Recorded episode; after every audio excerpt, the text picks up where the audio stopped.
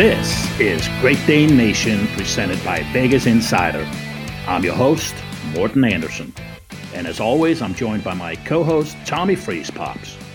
Tommy, what's going on, my friend? Morten, thanks as always for having me. And this week we're joined by the most colorful personality in NFL history for my money, the playmaker, Michael Irvin. And then we'll be joined by Brian Edwards from VegasInsider.com to talk about this week's slate of NFL action. And as always, we'll close things out with your weekly game winner. So we got a lot of great stuff planned for you guys.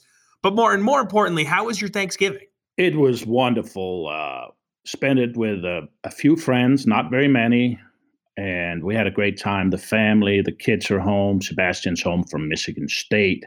But I heard a little bird chirping in my ear while I was stuffing myself with turkey and stuffing, etc. That you might have had a better Thanksgiving than me. Can you can you fill our our lovely and intelligent and engaging listeners in on what transpired with you and uh, and your family this weekend? Well, I got engaged, Morten. I made wow. it official. I threw a ring on it, got it done. Uh, it was amazing. It was incredible. We did it the day after Thanksgiving. She was shocked.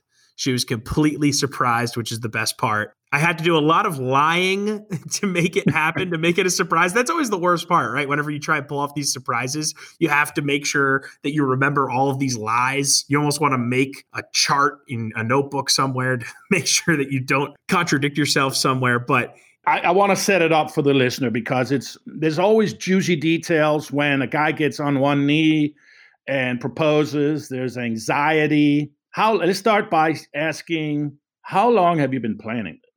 This has been in the works for a little over two months. So, a lot of planning because we live in St. Louis and I wanted to do it here in Rhode Island where my parents live. So, to do that and coordinate all that, there's a lot of stuff that goes into it. And on top of that, because I was doing it with my parents, I wanted to make sure her family was here for the engagement as well. So I coordinated having them fly into New England to surprise her after the engagement.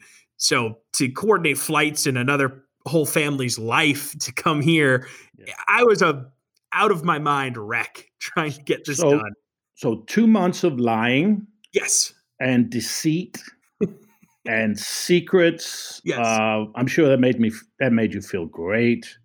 I was dying inside. And honestly, my girlfriend could tell. My girlfriend now fiance, I should say. I got to get used to saying fiance, yeah. which is weird. Future wife. Yeah, future wife. Um, she could definitely tell something was up. Like she started calling me out towards the end of the two months and was just like, "You feel disconnected. Like what's wrong? You're not listening to me." But what she didn't realize is like I'm sending emails and texts to all sorts of people trying to get this thing squared away. So if I wasn't like listening to something mm-hmm. here or there, it's because I'm focused yeah. and then I'm trying to downplay certain things. It was just it was awful for me because Morten, you know me, like I'm a happy, like go lucky guy. Like it's to, to sort of lie and you know, yeah. I don't know, try and be sneaky is just not in my nature in any way. So it was brutal. So I'm so happy it's over.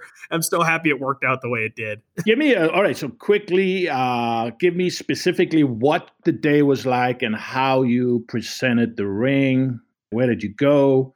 Give me juicy details, and I like the details of of the you know because I, I was like I was a wreck too when it when I did it. You know, I anyway, that's for another that's this is your stage now we woke up on the Friday after Thanksgiving, and I had told her that my parents set up for us to go to a Christmas tree farm to cut down a tree for our family. And I told her that when you go to cut down the Christmas tree at this specific farm, they do pictures. So then you have, you know, a Christmas card option type thing. And she completely bought it. My mom and dad did not tag a tree. There was no tagging. There's no tree in the house right now. My parents use a fake tree. There was no photographer set up with this farm that does pictures like that. I had contacted the photographer separately to meet us there and pretend like he worked at the farm. So we get to the farm, we walk up to the tree. She's looking for a tag that says Carol on it. But instead, what she found was one decorated tree in the mm. middle of a field of Christmas trees. Oh. And that's where I hit my mark, got down on a knee don't really remember everything that I said because I sort of blacked out in just oh, nervousness. Oh, yes. And I didn't write anything down either. I don't know how you did it or how other people's do it, but I didn't write anything because I was like, I'm just going to speak from the heart. I know what I want to say. And she was so excited. And of course, she said yes. And then I revealed that, hey, the photographers don't actually work for the farm. They're here to take pictures. They, you know, they, and they captured the moment, which was great. And we walked around the farm and took some pictures. I, I had some champagne in the car with some flutes to take some pictures with too, which came out great. And then I took her back to my parents' house to celebrate, but what she didn't know was her parents were hiding in my parents' house with her sister. So we walk into my parents' kitchen and, you know, her family is around the corner. So she lost it again. I think she's still in shock that her parents were here. And it was a great day. We had a great weekend with them, showed them around the state of Rhode Island because they're St. Louis lifers. They've never been up to New England for an extended period of time. So awesome. Just, I couldn't have asked for a better weekend. I, I can't, I've never done anything more successful than this in my entire life. I love it. Well, my congratulations to you and your bride to be. Much happiness to both of you. Suffice it to say, you might have recruited your inner playmaker for this move. would you uh, Would you agree with that? I think I unearthed my inner playmaker for sure. I mean, I brought my A game, one hundred percent. I wanted to score on every play. On That's right. One. So. Uh, it was great, man. And speaking of the playmaker, why don't we get to that conversation with Michael Irvin? All right, man, let's kick it.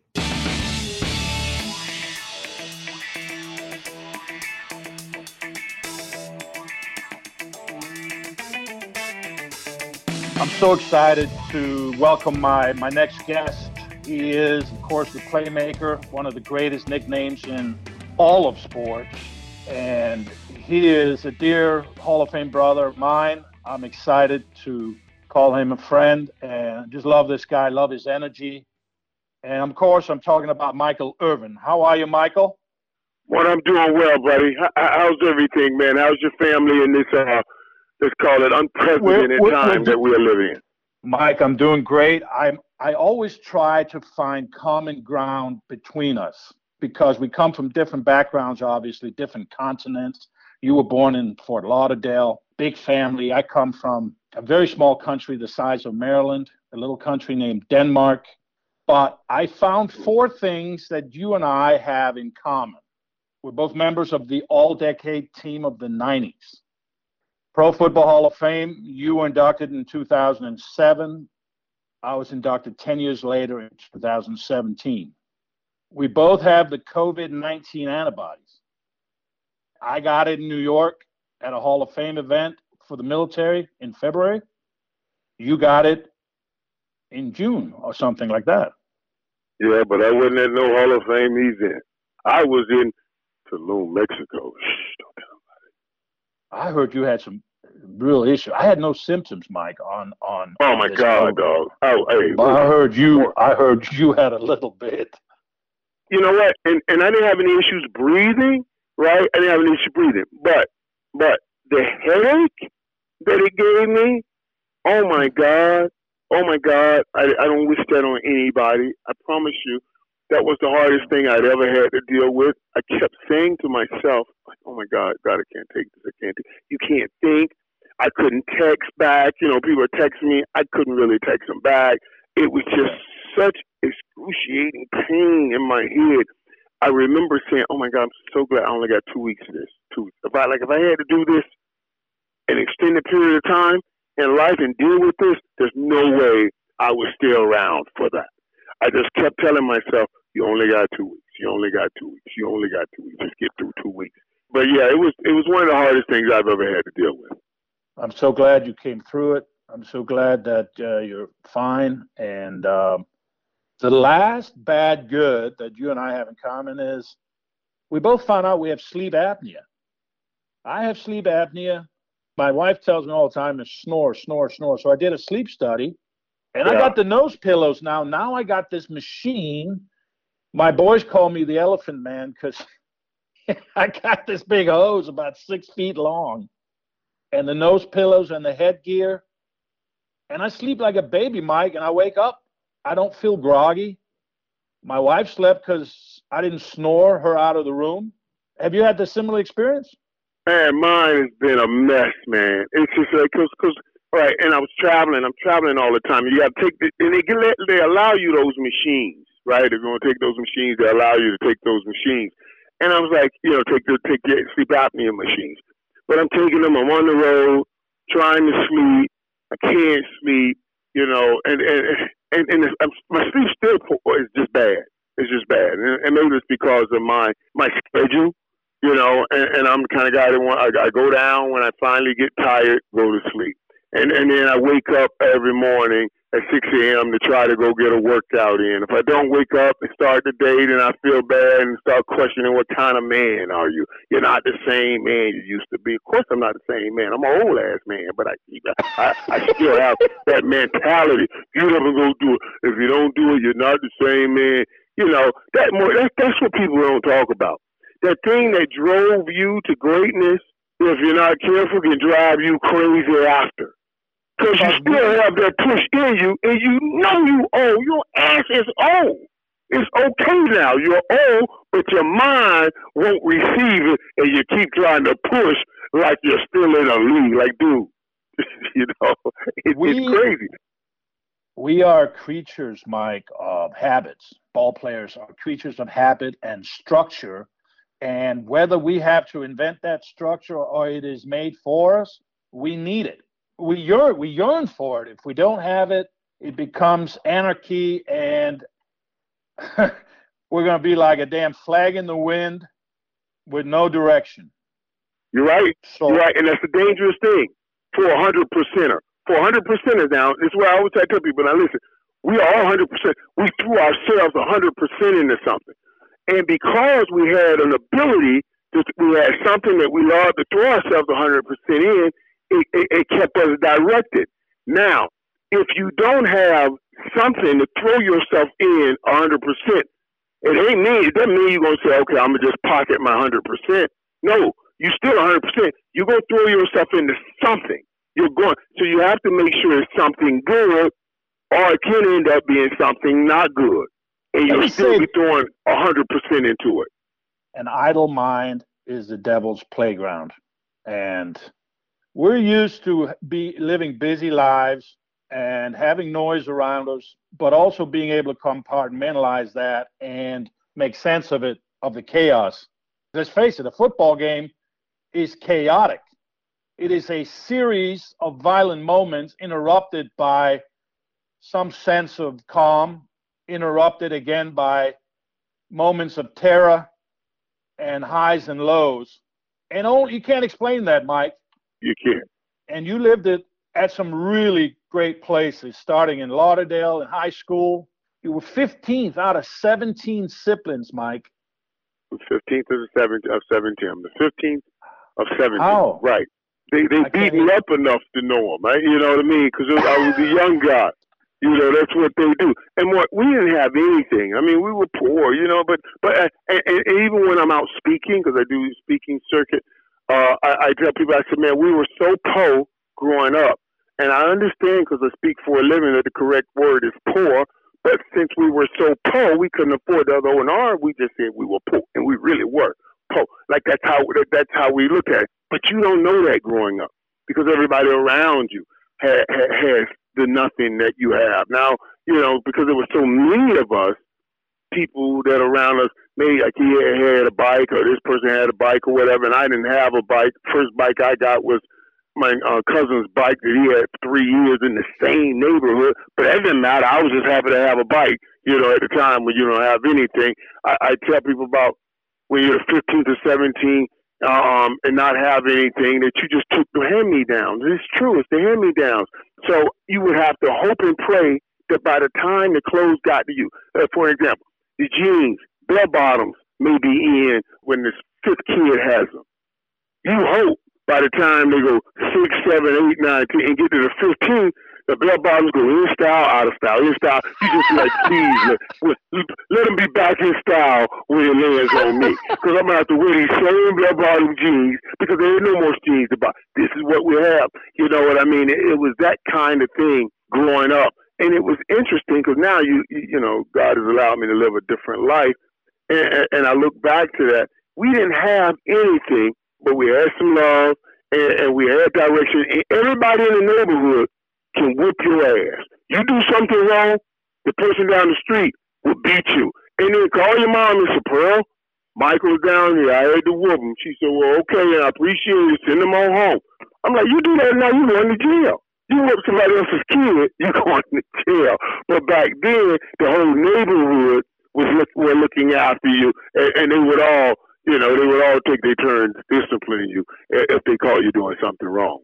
It had to be an interesting time around the dinner table with everybody there. And I guess not everybody was there because there must have been a huge gap in age difference between the oldest of your siblings and the, the youngest. 30 years?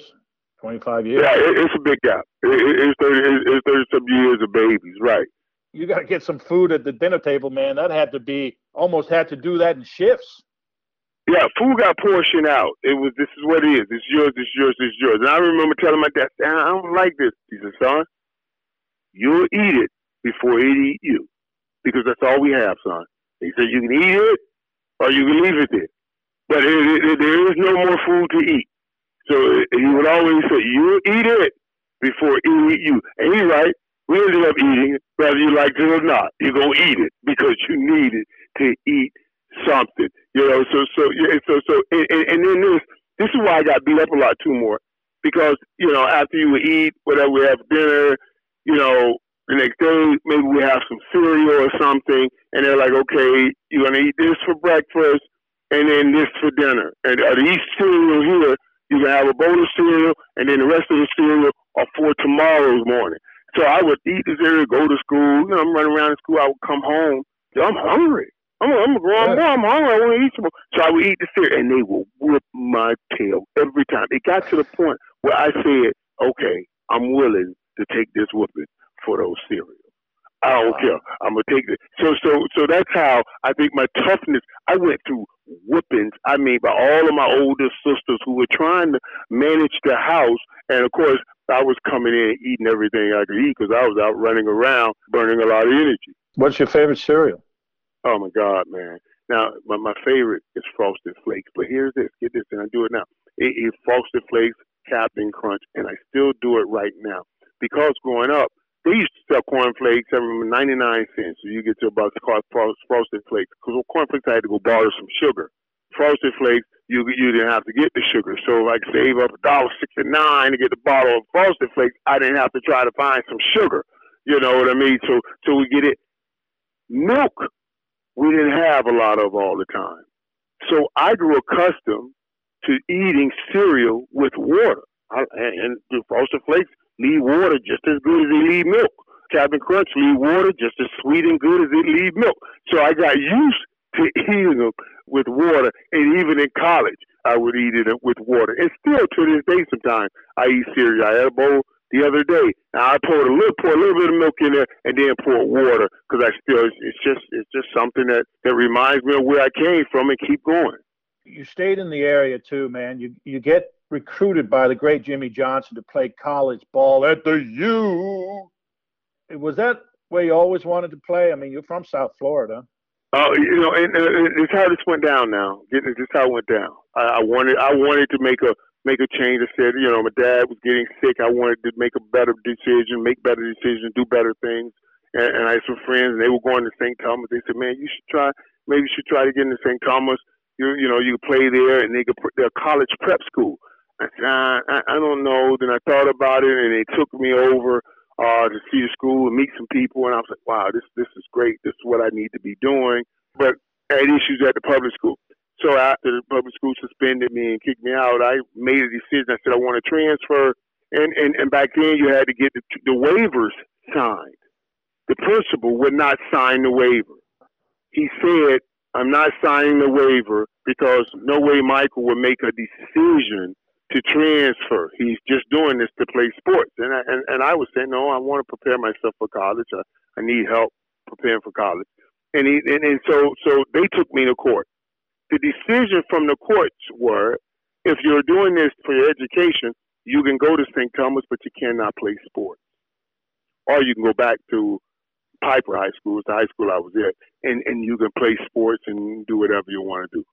I had to make a decision. I was a, a junior in high school, and I said, okay, I'm, uh, you know, I'm going to go to St. Thomas, and I'm going to go to St. Thomas. And I thought they would say, you know, okay, go to St. Thomas.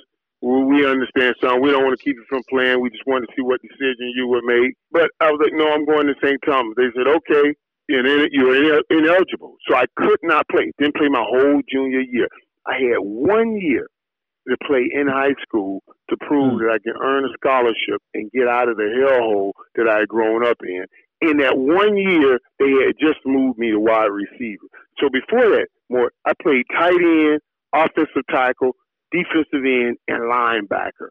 My senior year moved me to wide receiver. It was my first year playing wide receiver, and I set all the records there for a year at St. Thomas and earned a scholarship to go to the University of Miami. My junior year, as I make the decision, my dad gets real sick. He had a brain and throat cancer. Um, mm-hmm. And he's telling me how proud he is. He says, I'm so proud you're making decisions that that's going to really be good for you down the road in your life. You're, and you're making the sacrifice for not playing sports. And then three days before my senior game, my first game in my senior year at St. Thomas that I'm able to play, he passed. And, and losing him was was such a moment. You asked why I went to Miami. You know, ultimately, I, I was thinking mm. you know, at Indiana University, uh, Syracuse was a visit, LSU was a visit. Uh, I went to Michigan State for a visit. I wanted to go anywhere and get out of Miami. I wanted to get away and see another life because that was the ghetto life. And I just wanted to get away from Miami. But when I lost my father and my high school coach, George Smith, he was like, Michael, you're close to your mom we should think about maybe you playing college close at home. And he brought up the idea of going to Miami, and, and that's how all of that started. Howard Schnellenberger recruited me. At the time, he would bring his helicopter, smoke the big pipe, and he would come land on the football field and watch me play basketball. Everybody's going crazy, and they were like, Miami, Miami, Miami. It was almost like I felt like if I went somewhere else, that I'm letting down mm. everybody. And I needed, I wanted to get the hell out of that hellhole in Miami, but ultimately I ended up going to Miami, and it was the best decision. Jimmy came in when I we we basically came in the first day together, the same day, the first day together, and I got in this big fight that I thought he was gonna kick me out my first day in school. What happened with the fight? Boy, I, I, I was coming. I just told you about the neighborhood I'm coming from, the situation yeah. I'm coming from. And as a yeah. freshman, when you get there, this is the first time I'd ever seen a training table. And they had everything. Oh my God, they had steaks, you know, mashed potatoes. I'd never seen anything like this in my life coming out of there where I came. I'd never seen anything. And, and, and, and they were, you know, making guys do freshman things. Shut up, freshman. Stay in line. You're not. Stay in the back of the line. You eat yeah. when we say eat. Okay, and we hadn't done that for a while. And I was sitting there, man, like 15, 20 minutes. And, they, and everybody eating, everybody going, and, and I, so I kind of skipped the two dudes, two offensive linemen that were trying to stop all the freshmen. I kind of skipped them and I said, uh, um, he said, freshman, who told you to get over? Get your ass back. So I, I said, okay, okay, listen, man, I just want to order something to eat, man. And, and, and then I went back, I got back in line. And then you know what? This dude comes up. He said, just for that, Give me that steak that freshman wanted. Dude, he ordered. He, oh boy. He he, he he pointed at Miss Sarah. That was the lady that fed us. She's a great lady. He give me that steak that freshman wanted. And for some reason I lost it. I cracked him across the head with that tray.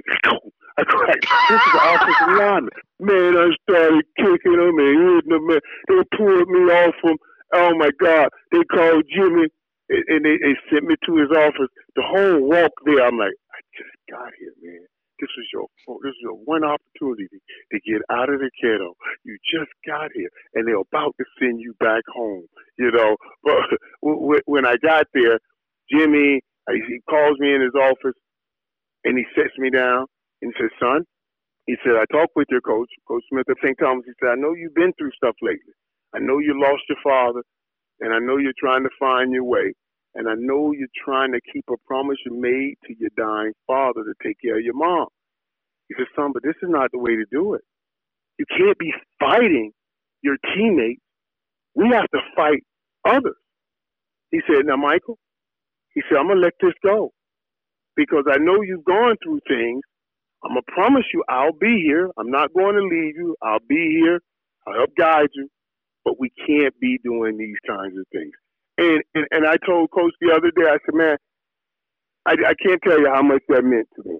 That you that you believed in me and that, that you held on. He actually suspended the offensive lineman because he said, You're a senior, you should know better and, and, and kept me on the team. And I think he created a culture, an environment at the U, a swagger, but also the accountability factor that you had each other's back and we were never going to internally strive. We would handle stuff internally, but we were going to be stronger together. And that's what the U became a football program that had everyone saying the U invented swag. And you were part of that swag that was associated with the program. Try to explain to me why Miami was such a factory number one for all that NFL talent for such a long time and why they had this aura about them. What, what happened in Miami in that time, because Howard started it, Howard Schnellenberger started it. So in Miami, little private school in Coral Gables. And we had all these big schools, the Oklahomas, the Nebraskas, they were running through everybody, everywhere. And Howard, right, he came in, Howard, Howard Schnellenberger said, we are going all over the country battling all of these big schools for athletes. He said, I'm getting all the athletes now right out of Miami, right out of Florida. He said, I'm going into places that nobody wants to go, and I'm getting those kids, and I'm bringing. Coral Gables is very affluent. It's a very affluent area. It, it, it's the kind of area growing up you wouldn't catch me walking around as a black man. I, I'm not walking around Coral Gables. You know what I mean? That kind of thing. He walked. Mm. He came into the ghettos of Florida and got all of those players. And he brought us in, and, and Howard would always, Howard started that thing, and Jimmy took it to the next level. Took it to the next level. Like he, all the guys, people didn't want, people may have th- thought this about or said this about, and he and he made that a family and a team. And he would always say to us, you know, like like he said to me, I'll be here for you. He would always tell all of us, he said, you guys go and win and do what we do. Let's win how we win. Do what we do. Have fun. He said, I'll take all the strife. Don't worry about it. I'll take all the mess that everybody's saying, all that they say about us. I'll take that. You just keep winning. And I think he, what he did, what they did, was believe in a group of guys that never really had a whole lot of people and a whole lot of things to believe in. It mm. started mm. a wave, man, and became something. And now we were playing and beating the, the top teams, you know, the Oklahomas and the Nebraska. Like, oh my God, who's this little Miami team coming up? And when that started, everything just just avalanche, man. It was some great days in Miami winning in college football. I mean, we were it walking around Miami. The Miami Dolphins were not as famous as we were. We won 58 straight home games. It's still a record to this day. 58 straight college games in Miami. We were gold in Miami. Wow, it was able to. It was an incredible time. Incredible time. Where does 1987 and the national championship got to rank right up there among individual accomplishments, team accomplishments? Listen, man, I played in basically I played three years in college because I graduated after my junior year of eligibility yeah. and came yeah, into the league. Back then, you had to graduate to go to the league early. So in my three years that I played at the University of Miami, we played Tennessee, Penn State, Oklahoma. We played for three national championships. I won the third, Oklahoma. Should have beat Tennessee, we should have beat Penn State. Oklahoma won it that year. We had already beaten Oklahoma earlier that year. That third year, we, we won. We beat Oklahoma in the Orange Bowl in Miami to win the national championship. I cringe in my old age, regretting not winning all three of those national championships. I cringe not winning five Super Bowls. I won mm. three. Yeah, and yeah. I cringe because I should have won five each and every day. Emmitt and I, that's what we talked about on our podcast. We should have easily won five Super Bowls. Should have won five, and, and we only won three. Is Miami back here with Manny Diaz? But, but see, when we say back, they're moving towards a good place. To be back, man, I, I don't know if that's even possible to ever get back to where it was then. I, I just don't know. I hope we can. I pray we can, uh, or at least get back into those fights where we're fighting with Clemson and we're fighting with Alabama for a possible chance at winning a national title. Earlier this year, when they played Clemson, the game didn't go so well. So it shows that maybe Miami just a few more players away. Now, when I say more players, I'm talking about players with the right with the right attitude, not just the right physical skill set. It has to be players with the right attitude, and I think they can get what we would like to call as back. Back means back into the national championship hunt, back to playing those teams and getting to that Final Four. And you have players, quarterback D'Eriq King. You have defensive end Jaelan Phillips. Pretty good guys right there. What do you think about those two gentlemen? Yeah, great, great kids. Great kid, great, great, great. And, and, and I'm so glad that we got King here because we have been looking for a quarterback forever. And there was a time that Miami was known as quarterback and wide receiver U. Jim Kelly first round, Bernie Kosar first round, Vinny Testaverde first round, Steve Walsh first round, Craig Erickson first first round. We had all, all you know, Gino Torretta won the Heisman. We had all these quarterbacks come through, and, and all these wide receivers come through and go to the league. You know, the Santana Moss, the Reggie Waynes, Michael Irvin. We had so many guys that came through. We were known as quarterback and wide receiver U, and then we couldn't find a quarterback.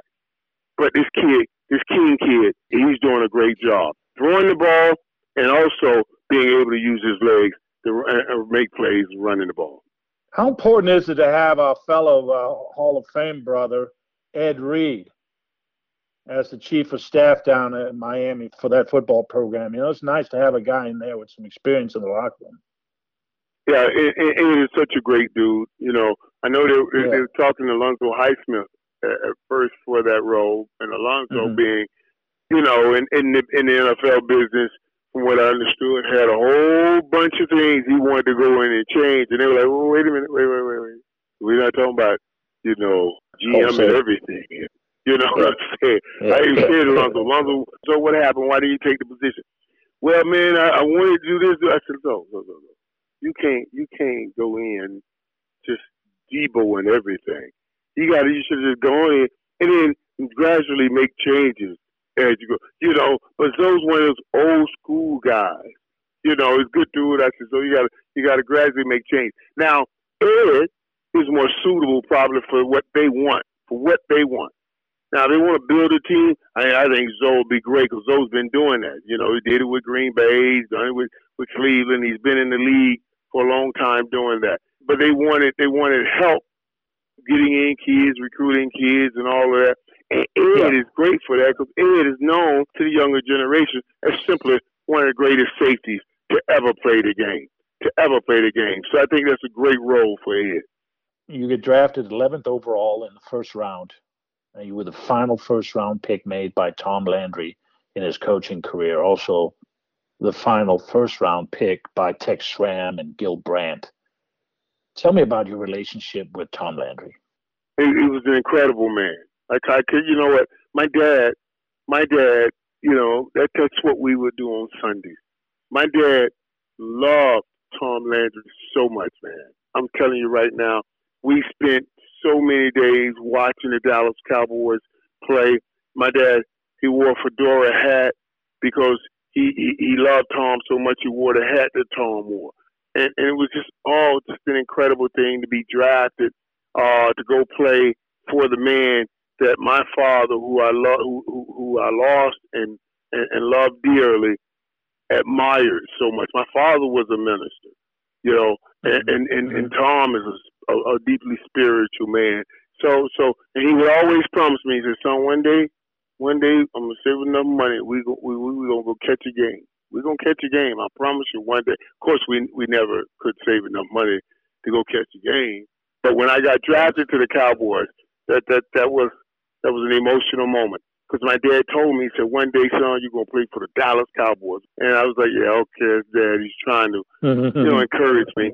But I absolutely ended up playing for the Dallas Cowboys. And, and remember now, Dallas was not the first, since I graduated after my junior year, any team that drafted me had to make sure that I was okay with being drafted, or I could drop a class, not graduate, go to summer school, pass the class, and then ask for a supplemental draft, and that team would have lost the draft choice. So the seventh pick, Green Bay calls. Here I am. I'm the brokest black brother in the world. The brokest black brother in the world, and I have I have Green Bay calling me at number seven, asking me, uh, Michael, we're, we're thinking about drafting you at number seven. My whole family's like, no way, Green Bay. No, no, we don't go Green Bay. not good at go. No way, Green Bay. And ultimately, that gave me the end when Dallas, Dallas, Dallas didn't even call. Dallas mm. didn't even call. And I'll tell you what, what, why. Jimmy Johnson had already told me. Jimmy said, Michael, Dallas is thinking about drafting you. He said, I want you to know this. He said, I have a, a oil friend who's been trying to buy the Dallas Cowboys. He said, "Don't don't that game that that thing you're doing, trying to control the draft." He said, "Dallas, if they draft you, I may be joining you. So you're not going to play that thing with Dallas." He told me this the year I left. He stayed one more year. I came, I played one year under Tom, and then the next year, Jimmy was coming to Dallas, just like he told me. Wow. That is a uh, twist on that whole story that I had not heard and you, of course, welcomed that, and it made your decision easy. Go along with the flow here. Let's ride this puppy, right? Let's ride it, man. Because I'm gonna tell you what happened. Now, when I got here, more there a lot of guys that have been here for a while, and and they were more in the mind of, you know, I, I felt like they were more like we, we lost our first game, Pittsburgh, my rookie year, my first game, man. You know, I I I, I never forget it because I, I caught my first pass, just a curl route. I go all the way. I make a score, score a touchdown. Oh, it's jump easy. Of course, we don't score anymore. They kept scoring. They win that game, right? I was crying. I had been to Miami. I lost maybe two, three games. My total three years at Miami because we like won 58 straight. We were killing everybody, and I was crying. And there were guys walking by me saying, "Hey, man, come on, man, it's the NFL. Just pick up that check on Tuesday." That blew my mind. That blew my mind. And I remember as we went through that year, I was three and thirteen that year. I would cry just about after every loss. I mean, boo-hoo cry, and I was just bad at losing. I would boo-hoo cry, and and every guy that came by that year and said, "Man, we pick up that check on Tuesday." When they hired Jimmy Johnson, in our culture, in African American culture, we got to think, "I don't snitch. I don't snitch." Dude, I snitched on everybody. I said, "Coach, him, him, him, him, him. They gotta go." I said, they oh gotta go. God. I ain't lying. Because I said, these, these dudes came up to me, coach, and said what they said. Oh, man, we'll pick up the check on two. I said, man, this, this is, we got to be about winning. Coach, he said, hey, we got rid of them.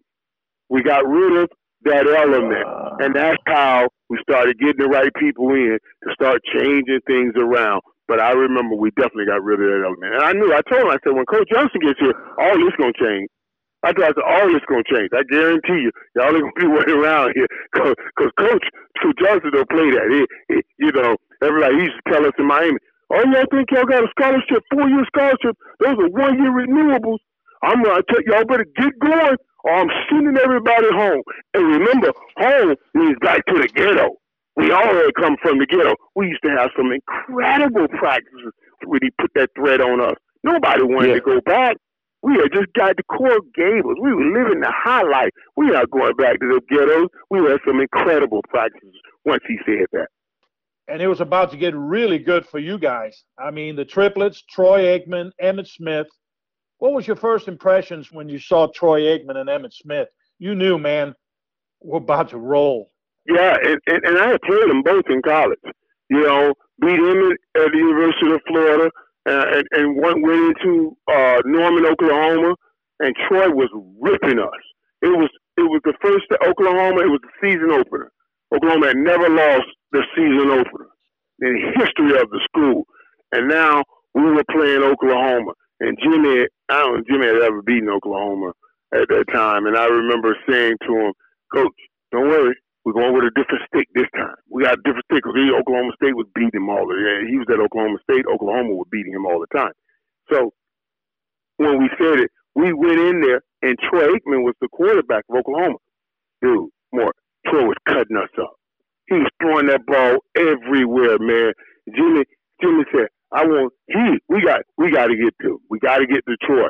We got to get him out of here. We got to get to him." They got to him. They broke Troy leg. Troy left the game, and we took off. It was over. Once Troy left the game, we were looking for a wishbone, and Troy was throwing. Troy was throwing the ball all around, which threw our whole game off. So we had to get to Troy. Jerome Brown, they got to Troy. They hit him, broke his leg. He left the game. Next thing you know, I'm 57 yards down the sideline. We blew Oklahoma. We beat Oklahoma. First time they ever lost a season opener. The next year, Troy transfers and go to UCLA. He transferred to go to UCLA. Uh, uh, and, then a couple years later, I, I, after I got drafted here the next year, we're drafting Troy, the first pick overall. And I thought once we got Troy, I said, we, that's all we need. All I needed was a quarterback. I had, you know, I had my quarterback. Now I got my quarterback. We'll take off. And that thing didn't happen. We went from winning three games that first year to winning one game Troy's first year. I was like, this thing going the wrong way. You know? so, so I've gone two years and I won four games. Four games. The following year, they drafted Emmitt Smith, and, and Emmitt was my roommate.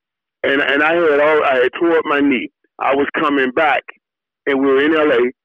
We were getting ready to play the Rams. And and Emmitt, I asked Emmitt then. I said, "Young Buck, what do you want to do, man?" he was talking about, you we're gonna win some championships around here, man. Gonna win championships. And he said to me then, he said, Man, I'm gonna become an all time leader rusher too, dog. Take your young ass to sleep. Get out of here. I don't want four games in two years, and you coming in here talking this noise. Get out of my face with that. But you know what? He was exactly right. We did. Yeah. And he did. He became the all time leading rusher, which I think is yeah. an amazing story. That's amazing because he saw it and then he delivered on it. And I thank him for that more. I said, man, that's one of the things that I, I, I can take to my grave or I can share with people because I saw it. I heard you. I know how stupid you sound. I know how crazy you sound. I told you, man, let's go to sleep, man. Just don't fumble the ball tomorrow. That's all. Don't worry about all that. Don't worry about being the champ, all that champ stuff, and just don't fumble the ball. And he actually became exactly what he said. I find that to be just a phenomenal story, and, and I thank God. And I thank him. I said, I appreciate you for letting me witness that. You had a bunch of alpha males. What I mean, some guys that were very strong minded, who were very dominant, who were great athletes. You were, of course, one of them, and right in the middle of it, you always the life of the party and always lively in the locker room. And then in 1995, Deion Sanders shows up with that same mindset. What was that like for you, playmaker, to, to have a guy like Deion who had played with the 49ers and now he's on your team and arguably the only shutdown corner I'm aware of ever, really? You know, did you guys ever clash? That spray was in there number. I, I always say, because all the guys, I, I say, I, I went through all my, I went to Gold Jackets to get all my gold rings because I played, I played Deion Sanders, Darrell Green, Rod Woodson, Aeneas Williams, Champ Bailey, all Hall of Famers. And they followed me all over the field. All Hall of Famers. You know, we had some, some incredible battles. I had battles with Deion in college. I had never lost to Deion in college. We played three times in college. Now, Deion made an incredible play one time on an uh, uh, out and up. I beat him so bad on the out and up and Steve threw the ball, man. The ball hung up in the air. Deion ran the ball down, ran me in the ball down. Jumped up, mm. caught the ball, pushed me down. I was on the ground. I'm turned. I said, this dude running the other way, holding my ball up in, in the air, showing it, it tripped me out. Now we ultimately won every game I played against him in college, and we had some battles in the NFL. And in the '95 year, he called, and he was thinking about. He said, "Man, I'm thinking about I'm looking at signing back with San Francisco or either with Dallas. And he said, I want to ask, what do you think if I chose Dallas? I said, Deion, Deion. I said, man, listen, man, whatever San Fran is, you got to multiply by 10 to scratch the surface. of what it means to be a Dallas Cowboy. I said, come on, man. I said, just just come in town. We'll, we'll, we'll go up the street. Let me just show you. And, he came in, and boy, we, you know, eh, hey, and, yeah. and then, yeah, we had, we were young, riding, and we were, yeah. Next day, you know, we were signing with Dallas.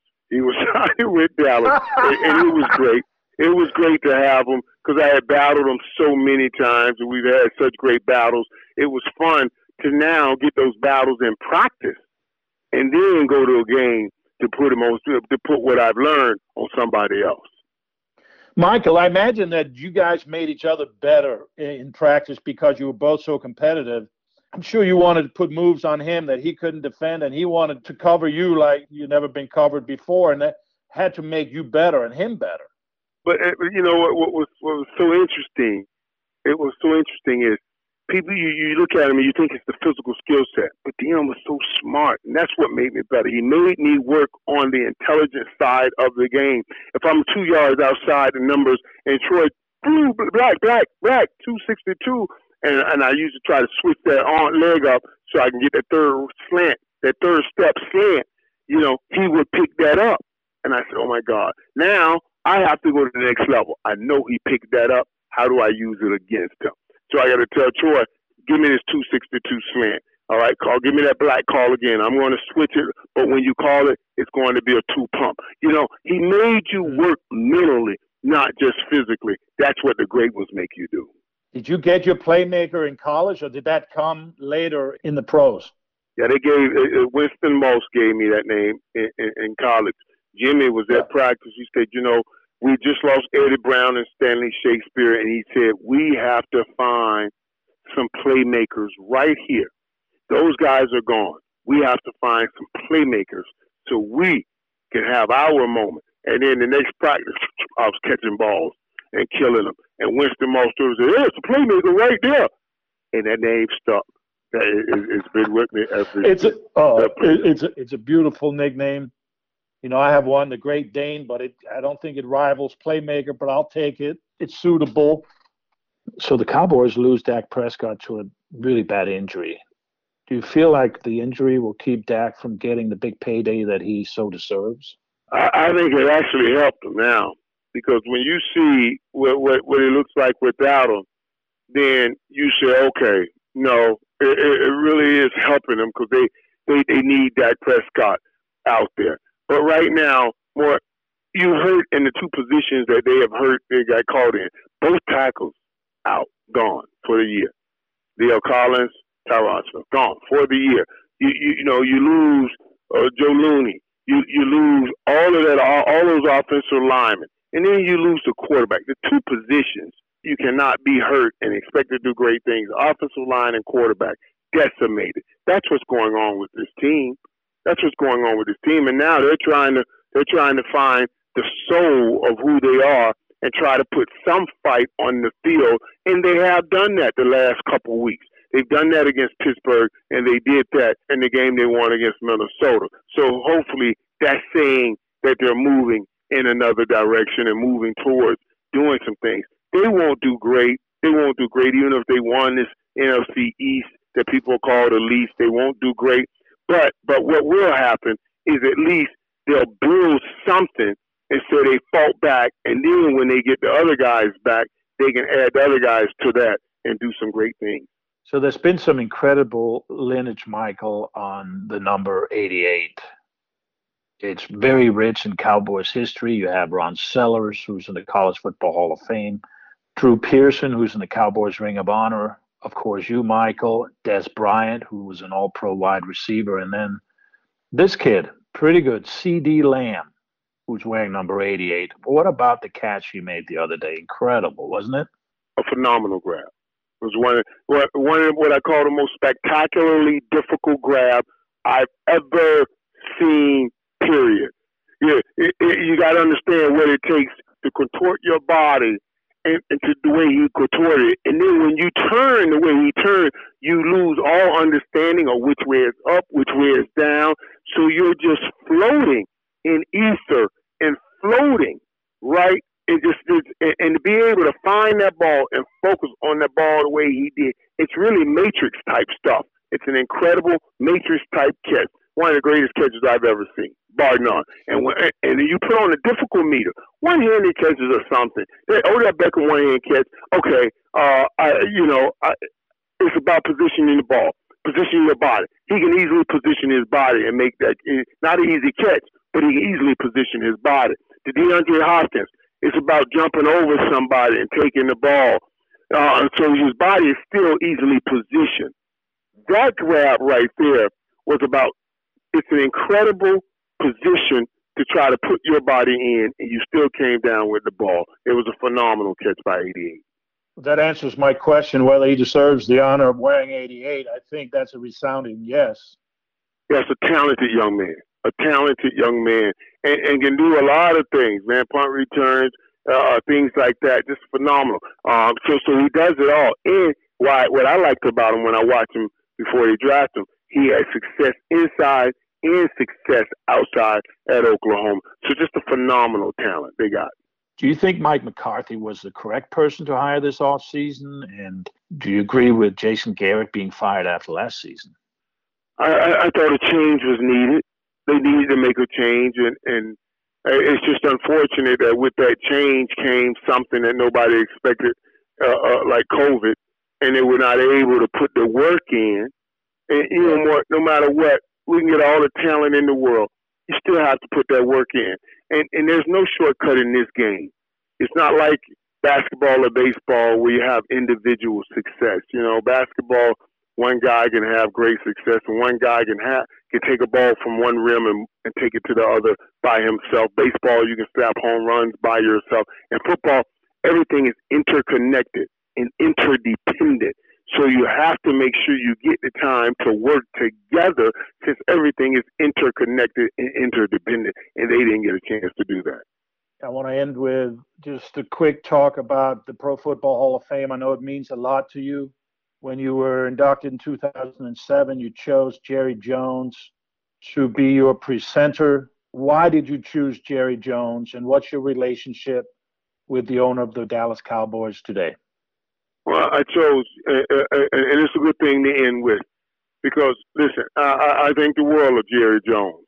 You know, I, I, and, and I chose him because I, I watched, and we came, and I watched the journey. I watched what he put into this team. I watched what it meant to him. You know, and people say a lot of things about him, but but but Jerry, he'll do anything for his players. He'll do anything for the Dallas Cowboys, and I mean things that that's far beyond just football stuff. That, that and, and to have him sit there, and that be and that's the first time that he got a chance to walk on that stage. When I asked him to present me, and to, to see the emotions that welled up in him was just incredible. It was it were really incredible emotions, and and I, I couldn't have been more happy with what he did on that stage, what he did on that podium, and that's our moment. We will always have it. I had some rough times, even when I was playing. Jerry was always right there by my side. Right now, today, if I ever needed him, I can call him. He'll always offer up whatever assistance he can offer up. He's a loyal man and, and, and I was so happy to have him on that stage with me. All right, Playmaker, here at the end, I want to give you some props and plug your podcast, the Michael Irvin Podcast. It's launched this fall. You've had some really cool guests, among them Stephen A. Smith, Ray Lewis, Jimmy Johnson, Charles Haley, Jerome Bettis, Cris Carter, Aqib Talib, and many, many others. So, congratulations on that. If uh, you need a Great Dane on the podcast, I'm ready, Michael. I hope to see you soon, buddy. Thank you. Absolutely, more anytime, buddy. I, I appreciate it, man. And we are at, we will absolutely uh, we'll do the reverse and, and, and get you on, man. And we'll absolutely do that, buddy. Freeze Pops, I could spend hours with Michael Irvin. He's he's a great storyteller. His recollection of his child, his whole journey really, is colorful and in great detail. I can see why he does really well in broadcasting and in public speaking. He's a very dynamic man, very engaging, and uh, just really uh, enjoyed my time with with the playmaker Michael Irvin. But I will have more on him, of course, in my game winner at the end of the episode. But Freeze Pops, before we get to your conversation with Brian Edwards, tell our listeners where they can find us on social media. Follow us on Twitter at Great Dane Nation. Follow us on Instagram at Great Dane Nation VI. And now let's get to that conversation with Brian Edwards from Vegas Insider.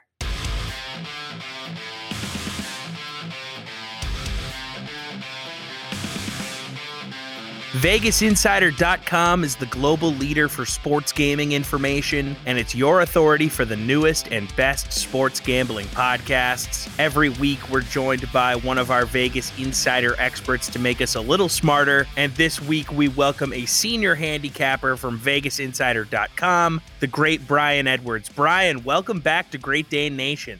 Tom, thanks so much for having me. How you doing, buddy? I'm doing great, and make sure you check out the latest from Brian on VegasInsider.com and follow him on Twitter at VegasBEdwards. And Brian, since we went super long with the playmaker, I don't know if you know anything about Michael Irvin. That guy likes to talk. We're going to dive right into our quick picks for the week. The first game I want to hit with you is one of the best games of the weekend for my money. The 8 and 3 Titans hosting the 8 and 3 Browns. Two of the best running games in the NFL with Derrick Henry for Tennessee and the two-headed monster of Chubb and Hunt for Cleveland. Titans opened up as three and a half point favorites. That's now up to five and a half points. Why are the Titans almost a touchdown favorite over a team with the same exact record? Well, I, I think if you look at Cleveland's schedule, you can kind of figure it out because outside of beating Indianapolis, they really haven't beaten anyone of much merit. They, they've caught a schedule break and being able to play the abysmal NFC East. So they've got wins over Washington, Dallas, and Philly. And then they beat Cincinnati twice in, in tight games. And they beat the Texans and Jaguars. So Indy's the only team with a winning record that they have beaten, and the Browns are one and four against the spread on the road. They're mired in a one and five against the spread slump. Now, some of those were wins, but just when they were favored, they didn't quite cover, uh, which doesn't really apply here because they are the underdog.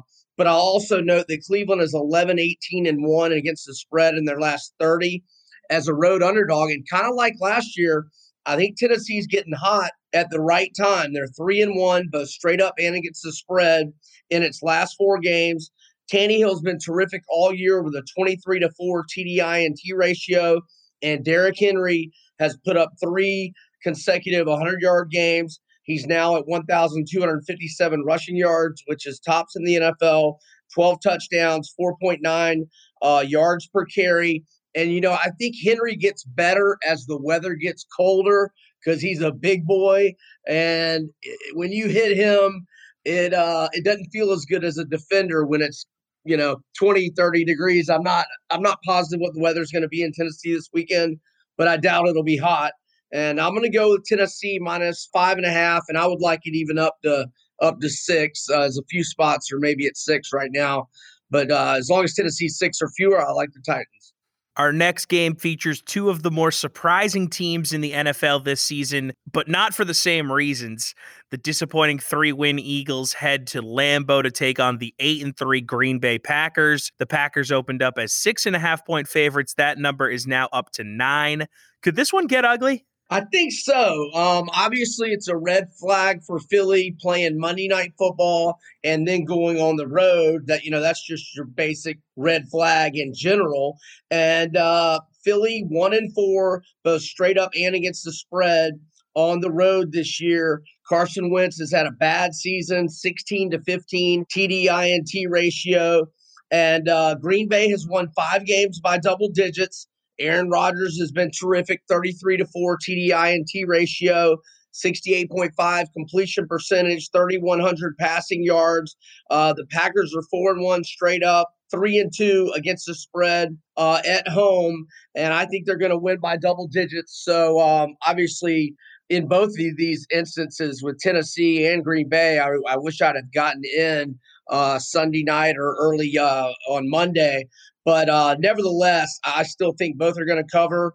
Uh, I would like Green Bay up to 10. I wouldn't want it uh, any north of 10, but Green Bay at minus nine or nine and a half right now. I like the Packers. The final game I want to hit with you today is one that people might not have expected us to talk about, but I'll explain. It's the 6 and 5 Vegas Raiders heading to New York to take on the 0 and 11 New York Jets. The Raiders are coming off one of the strangest losses of the 2020 season, a 43 to 6 loss to your 4 and 7 Atlanta Falcons. The Jets are coming off a 20 to 3 loss to Ryan Fitzpatrick and the Dolphins. The Raiders are 8-point road favorites aren't the Jets due? Is this overrated Raiders team primed to hand New York its first win of the season? I sure hope so. And Tom, let me apologize for eating so much chalk because I'm representing. I mean, I'm, I'm calling for three fairly heavy favorites this week, but I think Vegas will bounce back. I completely put the jinx on them last week by backing them against my Falcons. Every time I go against my Falcons, they play one of their best games of the season.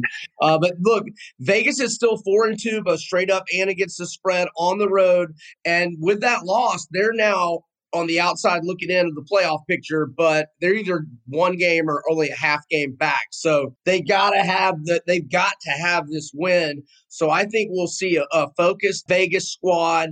I think maybe they were a little hungover from the heartbreaker to the Chiefs, was which was a division game, then going to Atlanta. Uh, it was obviously a bad hangover.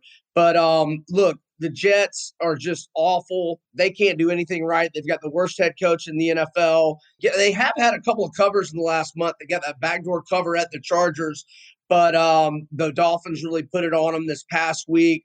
They've got so many issues. I, I think Vegas will bounce back, and I, I like the Raiders minus eight. But let's be clear more than anything, we're just fading the Jets which I do pretty much every week. It hasn't bitten me very often, other than that aforementioned Chargers when they got the the back door a few weeks back. Brian, thank you so much for joining us again. And before I let you go, tell everyone what you're working on and where they can find it. Yeah, Tom. Uh, my Twitter handle is at Vegas uh, B Edwards, and uh, your listeners can uh, find my SEC notebook every Friday afternoon, early Friday evening that I write on all the SEC games at VegasInsider.com, and obviously uh, my picks available at VegasInsider.com as well. And remember to check out vegasinsider.com slash GDN for your free weekly pick for the NFL weekend. That's vegasinsider.com slash GDN. Brian, thanks for the time today. Tom, thanks so much for having me, man. You have a great weekend. Look forward to talking to you soon. And now, Morten Andersen's game winner.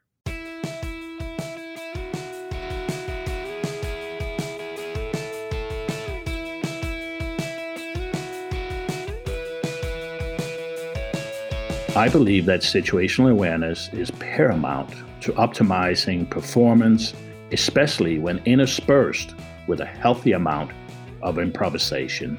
There are numerous examples of this powerful performance combination in sports. Michael Jordan, Tiger Woods, and Patrick Mahomes all had and have the innate ability to be in the moment without letting it overwhelm and then to put their own spin on it.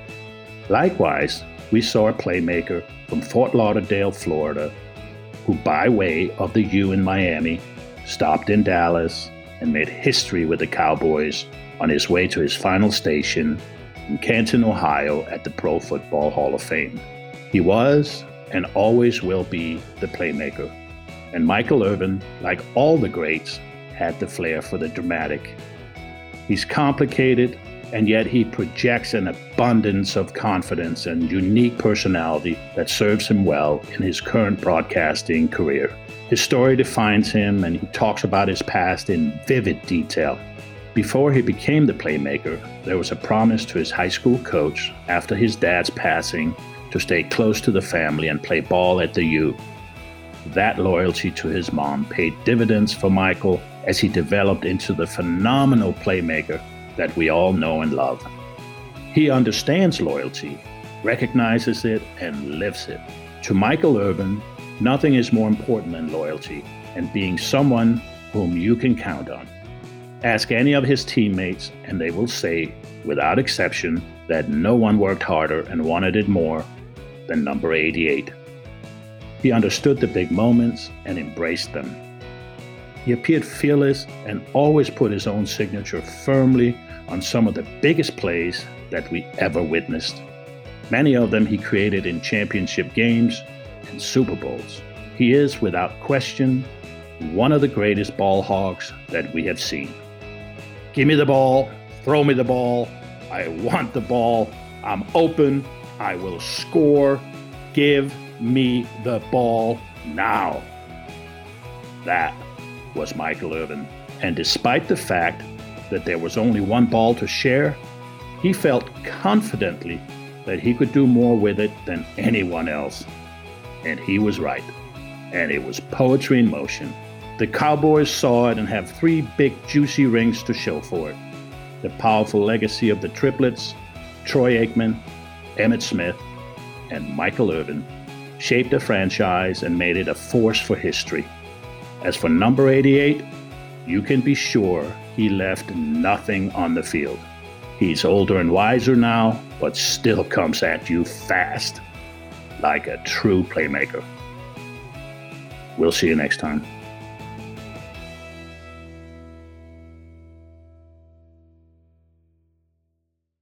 Great Dane Nation is presented by VegasInsider.com, the global leader in sports gaming information and your authority for the newest and best sports gambling podcasts. A big thanks to Michael Irvin for joining us this week, and thanks to Brian Edwards and the team at Vegas Insider. Remember to visit VegasInsider.com slash GDN for your free weekly pick for the NFL weekend. Great Dane Nation is available on Apple, Spotify, and wherever you get your favorite podcasts. Make sure you subscribe, rate, and review today.